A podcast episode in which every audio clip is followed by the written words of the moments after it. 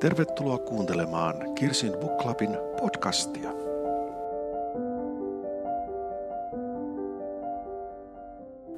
Kirsi, ootko sä käynyt Napolissa? Napolissa olen. Mä olen kerran ollut Sorrentossa yhden viikon ja sieltä käytiin sitten yhden päivän ajan Napolissa. Ja mä muistan just ne kapeat, kapeat kujat, missä roikkuu pyykkiä kadun poikki. Ja muistan myös sen, kuinka mä koko ajan pidin huolellisesti varani, että mun käsilaukku on tässä rinnan puolella, että mikään napolilainen pitkäkyntinen ei tule sitä varastamaan. Ja toinen asia, mistä mä olin koko ajan huolissani, oli se, että kun siellä kaupungin takana näkyy upeasti Vesuvius, niin mä ajattelin, että nyt, nyt jos se poksahtaa tällä kertaa, kun me ollaan täällä lomalla.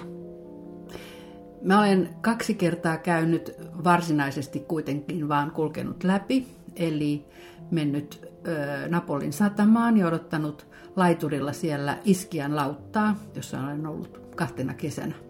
Ja kyllä mäkin muistan, että siellä laiturilla satamassa mä pälyilin vähän ympärilleni ja mietin, että missähän täällä on ne Napolin varkaat. Tämä on Kirsin Buklabin ensimmäinen podcast. Tervetuloa meidän matkallemme Napoliin. Minä olen Kirsi. Ja minä olen Airi. No niin, bienvenuto. Olisiko se tervetuloa italiaksi? Ehkä se on. Kuulosti hyvältä. Joo. Lähdetään Napoliin Elena Ferranten Napoli-sarjan mukana. Eli Elena Ferrante on kirjoittanut neljä kirjaa kolmeen vuoteen, joista viimeinen on suomeksi käännetty nyt viime syksynä. Ja se kertoo kahdesta ystävättärestä, Elena Kreekosta ja Liila Cerullosta. Ja kaikki alkaa itse asiassa 40-luvulta jo. Joo, ne on syntynyt 40-luvulla. En on syntynyt 40-luvulla, joo. joo, vaan ollaan jo siis 50-luvulla. Niin sodan kun, jälkeen joo, Italia. Joo, kun tytöt on koululaisia. Mutta ihan, ihan, ihan alku ö, lähtee siitä, että noin 60 Liila on kadonnut. Ja samaanhan tietenkin sitten tämä kirjasarja neljännessä osassa loppuu. Mutta siinä välissä on no, heidän koko elämänsä. Niin, että siinä ihan alussa tosissaan sen Liilan poika ottaa Elenaan yhteyttä.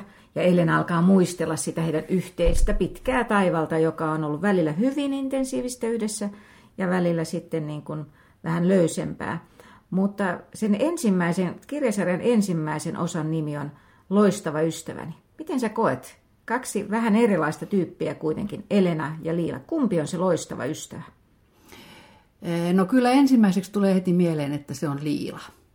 Liila on näistä kahdesta se, joka on älykäs. Molemmat on älykkäitä. Siis molemmat ovat niin kuin, äh, hyviä koulussa niin pitkään kuin he, nyt pystyvät käymään. Siis Liila vähemmän aikaa. Hän, hän on äh, rohkea, hän uskaltaa, hän, hän, hänellä on niin kuin ideoita, hän on selkeästi se primus motor siinä niiden tyttöjen suhteessakin, mutta hän on myös kylläkin, hän on ilkeä, hän on paha suustaan, hän on tavallaan niin kuin omaksunut kaikki sen napolilaisen korttelin niin kuin myös huonot puolet. Mutta toisaalta Liila on mun mielestä just semmoinen, niin kuin, se on jotenkin niin, kuin niin ihana, se kuvataan myöskin, että se on hyvin lumoavan näköinen halutessaan, mutta sitten hänellä on niin paljon sitä rohkeutta, että siinä on just semmoista niin kuin Peppi Pitkätossua tai Lisbeth Salanderia, että lähtee niin kuin sitä olemassa olevaa ympäristöä vastaan. Että se on niin kuin sankarityyppi mun mielestä. Mm-hmm. Jotain muutakin hänessä on semmoista, että mä joskus siellä ensimmäisiä osia lukiessani ajattelin, että vaikka hän on ihan niin kuin verta ja lihaa ja, ja varmaan niin kuin ehkä italialaisia kirosanojakin, niin, niin hän on myös vähän niin kuin myyttinen tyyppi. Et hy, hyvä kuvaus toi, että hän on Peppi Pitkätossu. Niin, mutta miettii sitä sitten, että et, niin siinä on Liilas paljon semmoisia piirteitä, mitä just niin kuin itselle haluaisi, sitä rohkeutta, mutta sitten kuitenkin toteaa, että aika lailla on helpompaa olla semmoinen Elenan tapainen, niin kuin vähän mukautuvaisempi ehkä, ja sitten niin kuin hän on, Elena on vähän semmoinen puurtaja aika pitkään, mutta kyllähän se Elenakin repäisee. Mutta kumman sä koet niin kuin itsellesi läheisemmäksi? No Elenan pakko sanoa, siis e- Elenassa on enempi sitä, jonka niin kuin tunnistaa itsessään, ainakin siellä niin kuin lapsena, siis kiltti, sopeutuvainen, kympin tyttö. En nyt väitä olleeni kympin tyttö, mutta siis... Ysipuoli. No ysipuoli, jo. mutta siis selkeästi se, semmoista piirrettä. Mutta myös, siis Elenassa on jo alusta lähtien, hänessä on kunnianhimoa. Hänessä on kyllä erittäin paljon miellyttämisen halua. Sehän korostuu siellä jossakin opiskeluvaiheessa ynnä muuta. Mutta että siinä mielessä niin, niin äh, en mä nyt voi sanoa, että onko se läheisempi, mutta kyllä mä nyt enempi niin kuin näkisin Elennassa niitä omia piirteitäni. Vaikka en kyllä kaikkia niitä hyväksy, kyllä mä oikein mielelläni niin kuin ottaisin monta niitä Liilankin piirrettä itselleni. Mutta mun mielestä Liila on vähän tämmöinen niin coachi. Se koko ajan tökkää Elenaa eteenpäin. Eli niillähän on tämä tämmöinen kilpailuasetelma, siis ihan sieltä lapsesta asti. Ne kilpailee kouluarvosanoista, ne kilpailee sitten miehestäkin, ja ne kilpailee monessa niin kuin sitä kuuluisuudesta jotenkin, että ne ovat toisilleen kateellisia myös. Ne rakastaa toisiaan, vai rakastaako? Rakasta, siis niiden ystävyyshän on siis hyvin, se on hyvin syvä, se on, se on, että se on niin kuin eliniän kestävä. Mm. Siinä on taukoja, mutta hän palaa yhteensä. Hän on hyvin niin kuin symbioottisessakin suhteessa. Ja sitten saman tien, niin sehän on myös niin kuin tosi vaikea se suhde. Että he, niin kuin, he eivät irrota toisistaan, vaikka he tekevät myös niin kuin usein pahaa toisilleen, ainakin sanoilla. Se on, mä olen itse ainoa lapsi, niin mulla ei ole, mulla ei ole siskoa, mutta jotenkin tämä musta vaikuttaa semmoiselta sisarussuhteelta. Ja sitten tavallaan miettii, että omissa ystävissä ne, jotka on sieltä tosi pienestä asti ollut äh, säilyneet ystävinä, niin niiden kanssa on hirveän helppo olla, koska tunnetaan toisemme. Että on tavallaan se positiivinen puoli. Mutta jos joku ystävä käyttäytyisi niin ilkeästi, kun Liila käyttäytyy Elenaa kohtaan, niin vaikea on kuvitella, että se ystävyyssuhde jatkuisi. Et miten, miten sä koet, että äh, niin kuin, miksi se jatkuu? No siis kyllähän, niin kuin sä sanoit, että, että Liila on Elenan kirittäjä, niin sehän pitää ihan täsmälleen paikkansa. Elena oppii jotakin, saavuttaa jotakin. Elena oppii jotakin koulussa tai siis lukiossa, johon Liila ei enää pääse, niin Liila opetteleekin sen yksin itsekseen. Tosi ärsyttävää. Ja, ja sama, siis tosi ärsyttävää. Ja samahan toistuu sitten siellä miessuhteissakin. Elena, Elena rakastaa Niinoa, voi sanoa, siis hän on jo ihan siis lapsesta lähtien ollut ihastunut ja rakastunut Niinoon, siis mutta hän ei tee niin. komeaan Niinoon, mutta hän ei tee mitään. Niin Liila tekee. Niin. niin, Liila tekee. Menee ja ottaa, vaikka on jo naimisissa. Niin vaikka naimissa ovat yhteisellä lomalla, siis Elena on myös samalla lomalla Iskialla, niin siitä tulee sitten tämmöinen Liilan rakkausloma Niinon kanssa, mitä Elena joutuu sivusta seuraamaan ja tukemaan tai mahdollistamaan se myöskin. Mutta onko Liila ainoa, joka on tässä heidän suhteessaan ilkeä?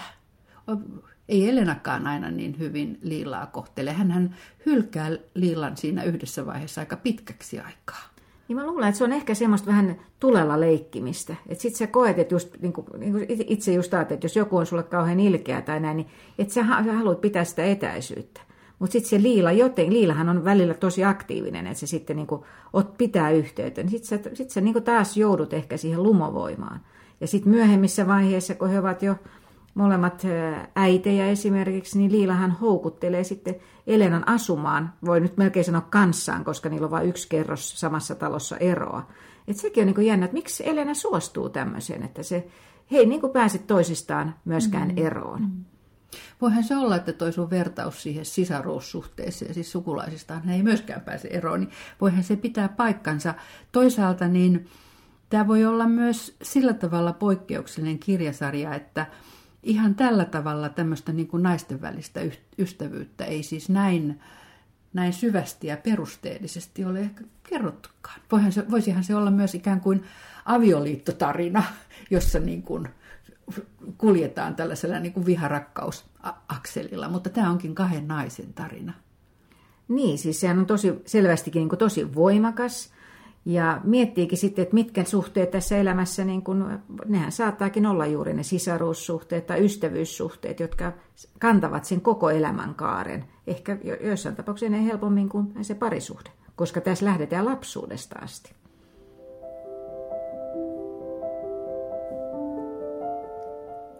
No mutta me ei pelkästään puhuta niin kuin, äh, tässä on kaksi naispääosaa, mutta tässä on myös tietenkin se koko korttelijengi, sitä porukkaa on niin kuin, italialaisen tapaan tuntuu, että siellä ei ikinä tehdä oikein mitään yksin. Siellä on aina, aina kun mennään, niin on se koko kaverus porukka niin kuin mukana.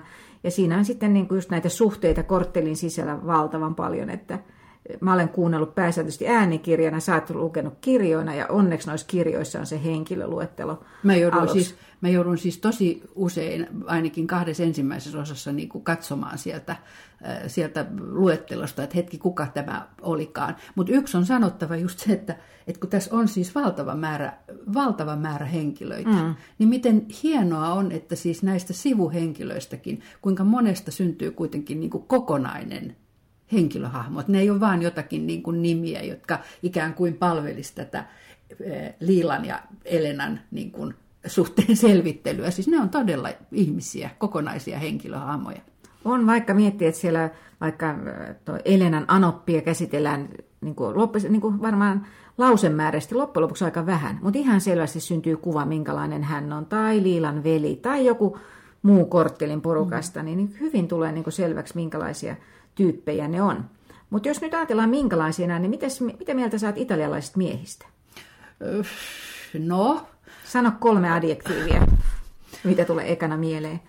No ensimmäistä tulee tietysti komea, epäluotettava, mm, hyvin pukeutuva. Okei. Okay. Ihan siis olet linjoilla. Mä nimittäin tein pientä galluppia. Ja mulle sanottiin tämmöisiä, että petollinen, romanttinen, mammanpoika, hyvän ruoan ystävä, tyylikäs, huoliteltu, intohimoinen. Ja vähänhän näitä piirteitä tässä on, mutta näissä joissain tyypeissä. Sitä petollisuutta löytyy niin kuin, niin kuin tosi monesta. Mun täytyy sanoa, että mä en edes osaa ajatella, että no Niino on varmaan komea, mutta mähän taisin sanoa ensimmäiseksi, että komea on se, mikä niin, tulee mieleen. Niin. Niin, niin ei mulle tule mieleen, siis varmaan var, varmaan siellä on muitakin komeita miehiä, mutta ei se tule mitenkään niin kuin esille, ei tule muuten ruokakaan. Se, se, no tämä on sivuasia, mutta ei tule kyllä myös ruokakaan. Ei, mutta siis mä myönnän tuo komeus, että mä oon aina kannattanut, tai usein kannattanut noissa jalkapallon MM-kisoissa Italia ihan sen takia, vaan niillä on parhaan näköiset pelaajat. Mutta, mutta toi, se on aika jännää, että just me ollaan Italiassa, ja me puhutaan paljon yhteiskunnasta, me puhutaan, vähän puhutaan muodista silloin nuorena. Niin on nämä kengät. Niin, siis kengät ja, ja sitten vähän niin kuin miten on pukeututtu, joo. mutta aika vähän. Tietysti ne on köyhiä, ei paljon niin kuin mahdollisuuttakaan, mutta ruoka on niin kuin semmoista, että sitä syödään sitä pastaa aina silloin tällöin ja katsotaan kenen luona, mutta tästä, tästä ei tule semmoisia niin tuoksuja ja makuja ollenkaan. Joo. Jos tulee joku tuoksu, niin se on ennempi joku se rautatie, joka menee siinä lähellä. Oh, siinä on, ne, ei mitään, ne ei ole mitään niin kuin miellyttäviä, miellyttäviä tuoksuja. Mutta siis kyllä siis äh, miesten petollisuus äh, tulee esille. Tietysti se on, niin, niin on ehkä se suurin peto, suurin peto ei. Hän on, hän on se petollisin, mutta... Mutta hän on myöskin sitten vastaan näitä muita. Hän on siis intohimoinen, hän on romanttinen, hän on halutessaan, siis hän on älykäs, hänestä tulee, en mä tiedä mitä se Italiassa tarkoittaa, mutta hänestä tulee siis kansanedustaja. Mm. Mutta hänellä on niin kuin paljon tämmöisiä positiivisia piirteitä. Sitten hän hetkittäin on hyvä isäkin, toisaalta, toisaalta hän sitten hetkittäin, hetkittäin koska hän hylkää aika monta lastaankin. Mutta kenen sä näistä ihastuisit? No en mä osaisi sanoa, että mä ihastuisin. Siis, ihan siis fiktiivisessä mielessä? Ihan fiktiivisessä mielessä siis en. Elenahan menee, Elenan ensimmäinen mies, tai siis Elenan aviomies Pietro. Pietro Airota. Ei suinkaan, hän on, hän on älykäs, hän on tutkija, hän on opiskelutoveri, siis Elenan opiskelutoveri, josta tulee sitten yliopiston opettaja, mutta tota, no, hän tuntuu semmoiselta tylsältä tyypiltä, että en, en, var, en varmaan ihastuisi. Mä en osaa ajatella yhtään näistä miehistä sellaisena tyyppinä. Hmm. Ja mulla on vähän sama juttu, että mä ymmärrän, että saattaa semmoiseen Niinoon niin kuin hetkeksi hurmaantua, mutta se hän osoittautuu niin kuin just tosissaan, ei ollenkaan, ollenkaan niin kuin kivaksi. Mutta nämä muutenkin, tämä ei siis tämä koko kirjasarja, niin, niin vaikka on näin paljon väkeä, niin tämä ei nyt ainakaan niin kuin semmoisena italialaisen miehen mainoksena tämä ei mene. Mutta muistaaksä sitä Frankoa, joka on Elenan ensimmäinen poikaystävä siellä yliopistossa?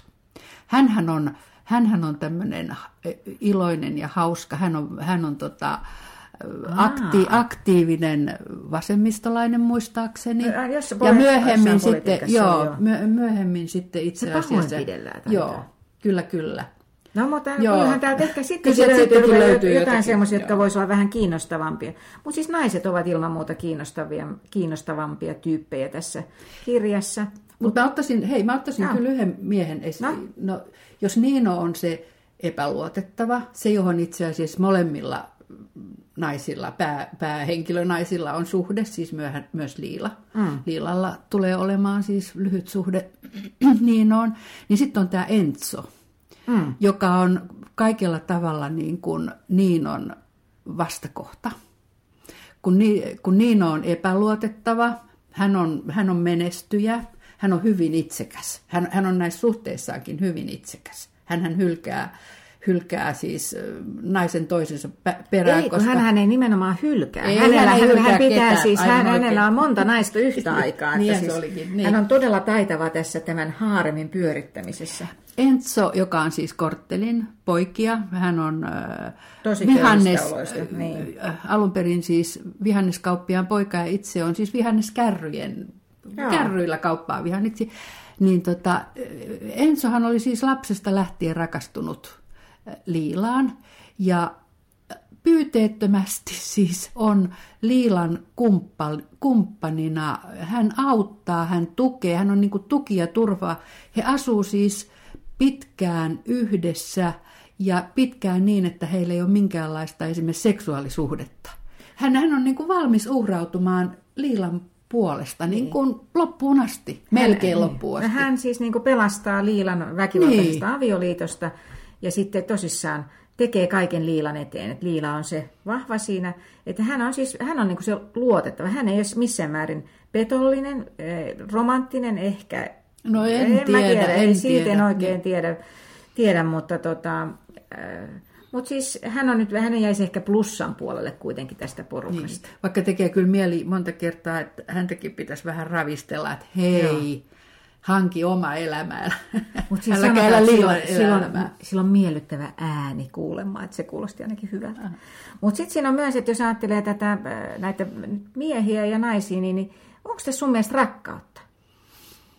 Öö, no, se ei tämä mikään rakkausromaani ainakaan. ei, ei, siis, jos ajattelet sellaista niin kuin, no, sykke, romanttista. Romanttista niin. rakkautta, sykke, ei. Oliko ei. yhtään kynttiläillallista? Äh, ei. Siinä on siis siinä on erottisia kohtauksia, siinä, siinä on paljon seksuaalisuutta, mm. siinä, on aika, siinä on ei pelkästään aika, siinä on, siinä on raakojakin seksuaalikohtauksia siinä mielessä, että, ne, että niistä puuttuu, siis niistä nimenomaan tuntuu puuttuva rakkaus kokonaan. Eli siis muutama raiskaus voidaan niin, sanoa kyllä, näin. Kyllä, joo. joo. Mutta noin kun kysyt, niin ei sillä tavalla. Siis mit, miten tota, Onko siinä, e- Elenan ja Niinon suhde silloin, kun se on niin kuin hehkuvimmillaan, niin onko siinä sitten, eikö siinä sitten ole On siinä intohimoa siinä ainakin. Intohimoa, ja siinä, siis, mutta sitäkin, tavallaan sekin tavallaan kuvataan semmoisena älyllisenä suhteena. Sitä puhutaan sitä älyllisestä tasosta paljon enemmän kuin siitä intohimosta, paitsi että ne kertoo kuinka on hotellissa ja tämän tyyppisesti, mutta sekin suhde sitten supertaitavasti Elena Ferrante sen kirjoittaa, niin kuin, että miten se intohimo saadaan sammutettua että mitä, mitä sitten, kun siis, eh, niin no, voi sanoa näin, paneen heidän siivoojaansa ja Elena sattuu paikalle, niin se on kyllä niin brutaalisti kuvattu, että, että sen jälkeen on aika vaikea varmasti, tai onneksi Elena tajuaa sitten, että tämä kaveri ei ole nyt ehkä sitten kuitenkaan se ihanne, mitä mä olen niin kuin ajatellut. Joo, näin mm. on totta. No mutta muuttuko sun kuvas nyt niin kuin italialaisesta elämästä tai miehistä tai mistään tämän Napolin matkan myötä? No,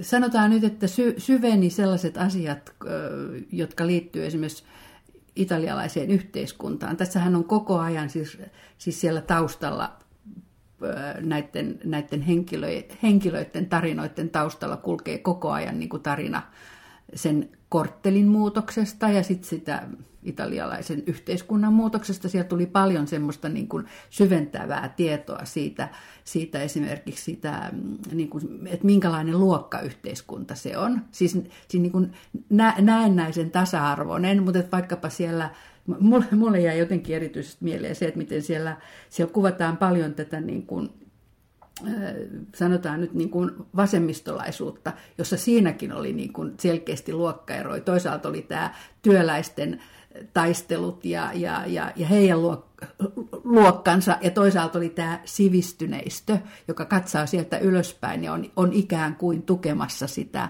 sitä työläisten taistelua, eikä, eikä kuitenkaan ymmärrä, että mistä, mistä on kysymys. Tai sitten siellä on tietysti vielä äärimmillään, siellä on ihan tätä äärivasemmistoa, niin kuin äärioikeistoakin kuvattu, että, että tämmöiset asiat niin kuin syventy. Muuten niin, niin jossakin mielessä se jopa niin kuin ruokki sitä, sitä aikaisempaa mielikuvaa äänekkäästä, väkivaltaisesta, riitelevästä napolilaisesta korttelista, mutta se varmaan pitää ihan paikkansakin, koska tästä ei jäänyt mitään sellaista kuvaa, että tämä olisi nyt jotenkin niin kuin vain fiktiota. Tämä, tämä, tämä tuntui niin realistiselta se, se kuvaus siitä elämästä. Ja mun mielestä se on tosi hienoa, että siinä on paljon sitä yhteiskunnallista, mutta kun ekan kerran lukee sen, niin tavallaan silloin keskittyy näihin naisiin ja siihen heidän, heidän elämäänsä. Että se on se vahva punainen lanka, mikä menee koko ajan siellä läpi, mutta koko ajan syötetään sitä yhteiskunnallista kehitystä ja tavallaan on, ja siihen niin pystyy pääsemään hirmu hyvin sisälle. Sitten jos puhutaan työläisten asioista, niin sitten Liila onkin makkaratehtaas, mikä mun mielestä oli siis Mä, mä mietin, että voinko mä italialaista salamia eläissä enää syödä, kun, se, kun oli se sen tehtaan kuvaus. Mä niin näen ne keitin pannut. Siis, ja siinä tuli ne hajut just sanoa, Siinä tuli, joo, siinä Ihan, tuli hajut. Joo, joo, joo kyllä. Että vaikka sitten siellä on, sit, no joo, mutta et tavallaan siinä on niin musta hienosti, siis tämä on niin monikerroksinen ja monisyinen, että tästä varmaan löytää, löytää vähän eri kanteelta, kun niin kuin lukee sitä. Mä palaan nyt vielä niihin, niihin tämän kirjan miehiin, koska siellä on, siellä on myös hyvin niin kuin mielenkiintoisia tyyppejä. Ja yksi on tämä Alfonso. Ah, joka, Alfonso. Niin, joka on siis äh, Liilan, Liilan äh, ensimmäisen, tai siis Liilan miehen... Äh, Liilan väkivaltaisen äh, tota, miehen Stefanon pikkuveli. Ja hän on äh, Liilan ja Elenan koulukaveri, myös hyvä koulussa, pääsee lukioon. Hän on tämmöinen pehmeä mies. Ja, ja myöhemmin sitten selviää, hän, hän on kyllä naimisissa, mutta sitten selviää, että hän on homoseksuaali ja mielellään pukeutuu naisten vaatteisiin. Ja Liila äh, rohkaisee häntä siihen olemaan siis niin kuin avoimesti sitä, mitä, se, mitä hän on. Tämä on mun mielestä myös sitä, joka niin kuin laajentaa sitä kuvaa ehkä italialaisesta elämästäkin, että, että sielläkin se kirjo ihmisten välillä on ihan yhtä suuri kuin missä muualla tahansa. Että ne ei ole kaikki machomiehiä. Mutta mulla on jäänyt erityisesti mieleen se kohtaus, jossa, jossa Liila on raskaana ja hän haluaa, että Alfonso pukeutuu hänen vaatteisiinsa ja niissä vaatteissa hän näyttää aivan liilalta. Ja tässä on tätä tämmöistä niin kuin mies-nainen, korttelin naiset vanhetessaan muuttuu miesmäisiksi, he unohtavat naisellisuutensa. Tässä leikitellään koko ajan näillä sukupuolirooleilla myös. Joo, ja se on äh, mielenkiintoista sinänsä, kun sanotaan koko kirjo, että jotenkin sitä että totta kai kaikkialla on koko kirjo, mutta se myöskin se, että miten yhteiskunnassa siihen suhtaudutaan, mm-hmm. että siis tässä tarinassa että Alfonson osalta ei käy kovin hyvin, että se ei, ei ollut käy. ollenkaan, niin kuin, ollenkaan tota, No voi kuvitella nyt tietysti, mitä, mikä se arvomaailma siellä muutenkin on, on niin tässä, että missä asemassa naiset on ja missä asemassa miehet ovat niin siinä perheyhteisössä. Niin niitä, kyllähän siellä äidit ovat sen pastan keittämässä, että ei siellä nyt oikein ketään, ketään tota, miehiä ole semmoisessa aktiivisessa roolissa. Ne kävelee sen sunnuntai-kävelyn sitten koko niin puunatun perheen kanssa siinä pääkadulla ja sen tyyppisesti se sitten tietysti siinä – siinä menee, mutta tämä, tavallaan tämä sukupuolijakauma on myös kiinnostava just tämän Elena Ferranten takia. Mm. Eli siis kuka on Elena Ferrante? Ei, mehän ei tiedetä sitä. Ei, Vai tiedetäänkö? Ää, niin, jaha, me voidaan spekuloida, mutta se on sinänsä mielenkiintoista, että on niin mysteerikirjailija, menestyssarja, ja että se, että tavallaan onko sitä ruokittu, onko tämä niin markkinointikeino mm. siihen, että, että ajatellaan, että ahaa, kun ei tiedetä kukaan kirjailija, se myisi paremmin. Mitä sä luulet? No, Miksi me ei tiedetä kukaan Elena Ferrante? No mä ajattelin alun perin kyllä vaan, että tämä on niin kuin, a, toisaalta niin kuin hyvä keino, siis se, se mystisyys, tässä kirjassakin on juuri riittävästi sellaista mystisyyttä, niin se myös liittyy tähän kirjailijaan. No sitten oli tietysti spekulaatioita siitä, että, että olisiko kuitenkin kirjoittaja mies, jolloin on niin kuin uskottavampaa, että, että hän on Elena etuniminen nainen. Eh, en mä ole enää sitä edes pahemmin kyllä miettinyt silloin ehkä ensimmäisen kirjan kohdalla ja silloin siitä paljon enemmän myös Suomessa niin kuin kirjoitettiin, että en mä nyt ole niinkään miettinyt. Joskus kävi mielessä, että onko tämä myös, kun tästä on tullut tällainen näin suosittu, niin onko tämä ollut myös niin kuin suojautumiskeino, että kirjailijan ei tarvitse tuota, kulkea messuilla, kirjamessuilla maasta toiseen tai antaa haastatteluja, mutta en en osaa sanoa. Mitä sä, mitä sä ajattelet? No siis sinänsä se ei tähän Napolisarjaan liity, koska Elena Ferranti on ollut kirjailija nimenä jo niin kuin kymmenen vuotta ennen Napolisarjaa. Ja jo silloin niin kuin tämmöisen salaisena, mutta silloin kun ei ollut niin suurta suosiota, niin silloin se ei herättänyt vielä niin paljon keskustelua. Ja nythän sitä on tietysti jo yliopistossa sitten niin kuin tutkittu, ja koska ihmiset rakastaa mysteereitä, niin on tutkittu, että kuka kirjoittaa samanlaista niin kuin Italiaa, kun nämähän on tietysti kaikki kirjoitettu italiaksi, ja siellä on päätelty sitten, että on muutamia vaihtoehtoja, mutta yksi on Domenico Starnone, joka oli viime sy- keväänä Helsinki Litissä. Ja häneltä silloin kysyttiin, siis me kysyimme, että tota, et, ei kysytty ihan suoraan, mutta hän vastasi niin kuin puolessa välissä lausetta jo, että minä en ole Elena Ferrante. Ja ehkä hän ei olekaan. Ehkä se on hänen vaimonsa Anita Raja, koska hänet tämmöinen toimittaja sitten tämmöinen Gatti, eh, Claudio Gatti, hän tutki sitten jo niin taloustilastoja ja Elena Raja oli yllättäen Napoli-sarjan myötä rikastunut kovin paljon. Hän on siis kielenkääntäjä ammatiltaan, mutta onko se sitten hänkään, onko se tämä aviopari vai olisiko se aviopari yhdessä? Onko tämä mies-nainen leikittely juuri sitä, että siinä on mm, molemmat? Mm, se on ihan uskottavaa. Ihan vakuuttunut olen siitä, että, että kyllä kyllä Elena Ferrante nimen takana on myös vähintään yksi nainen. Niin, että siellä ei ole seitsemän veljestä, niin, kirjoittanut niin, sen. Siis monet miehet pystyvät kyllä kirjoittamaan hyvin myös niin kuin nais, naisnäkökulmasta, tai siis naisen, siis no ei naisen näkökulmasta, vaan siis eläytymään naisen näkökulmaan. Äh, mutta kyllä tässä mennään niin syvälle, että, että mä olen ihan vakuuttunut, että ei se ilman oikeaa naista onnistuisi. Mä annan pikkasen vielä tota, lisää syötettä tähän. Tämä Anita Raja, siis kielen kääntäjä, niin hän on kääntänyt semmoista äh, itäsaksalaista kirjailijaa mm. kuin Krista, Krista Wolfia, joka on kirjoittanut 2000-luvun alussa kirjan äh, lapsu, semmoinen, missä lapsuuden ystävä katoaa ja päähenkilö lähtee kirjoittamaan sen lapsuuden ystävän tarinaa uudestaan. Ja että heillä on siis, tämä Krista on ollut tämän Anitan ja Domenikon hyvin läheinen ystävä. Okay. Ehkä se on tämmöinen kombinaatio, ehkä niitä on vielä lisää ollut siinä joukossa, joka on pystynyt kirjoittamaan just nämä sivuhenkilötkin niin loistaviksi ystäviksi heidätkin, tai täysiksi ihmisiksi, että jos siellä on ryhmä. Mutta jonkunhan täytyy olla se primusmoottori, joka on sitä punaista lankaa enemmän kuljettanut.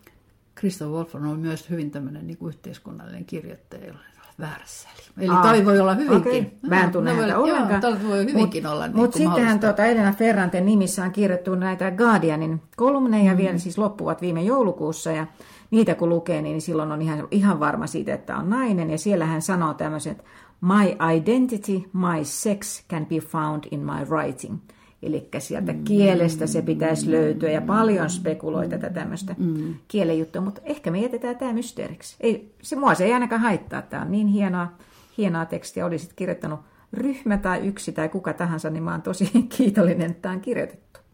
No nythän tästä on tehty myös TV-sarja tästä ensimmäisestä kirjasta, eli siis Italian TV-yhtiö RAI on sen toteuttanut ja HBO levittää sitä ja, ja, ja sitten tulee näistä kaikista muistakin kyllä osista. Mä olen nähnyt vasta, vasta siis yhden osan, etten pysty paljoa sanomaan, mutta sä oot tainnut katsoa sen. Mä oon katsonut sen ekan, ekan kahdeksan, kahdeksan osaa ja, ja siis monia, sitähän on myös niinku suitsutettu, että vau, vau, se on tosi ihana. Ja hirveästi puhuttu, että onko ne Elenan ja Liilan hahmot oikean näköisiä, mutta mulle sille ei ole niin paljon merkitystä, koska mä olin luonut ne niin päässäni jo, että tämä on niinku minkälainen, miten tämä tarina puhuttelee minua. Ja kyllä mä ihan mielelläni sen niin katsoin, mutta se, ne oli vähän semmoisia tuijottelevia ja se eteni silleen hita, hitaammasti, kun se, nämä kirjat on niin tosi runsaita. Siitä puuttuu se mun mielestä semmoinen oikein, se semmoinen italialainen niin kuin elämänmaku, minkä mä tuosta kirjoista luen. Mm. Mutta siinä sarjassa ollaan vähän, ihan kuin se olisi suomalaiset ohjannut, se on vähän semmoinen jäyhä. No sarjassa, tai siis kirjassa, ei, ei, ei kirjassakaan tapahdu niin paljon, mutta siinä on, ollaan siis siellä mielessä tapahtuu niin paljon, ja se on tietenkin niin kuin TV-sarjassa vaikea esittää. Mä olin äh, mieltänyt, tai mun mielikuva siitä, siitä korttelista, joka on kuitenkin, sehän on, niin, sehän on niin kuin yksi päähenkilö, se mm. kortteli, niin oli ihan erilainen. Mä, mä odotin niin kuin niitä, niitä tota, pyykkejä sieltä kapeitten kujien yläpuolella, mitä sä olit nähnytkin niin. siellä, siellä Napolissa.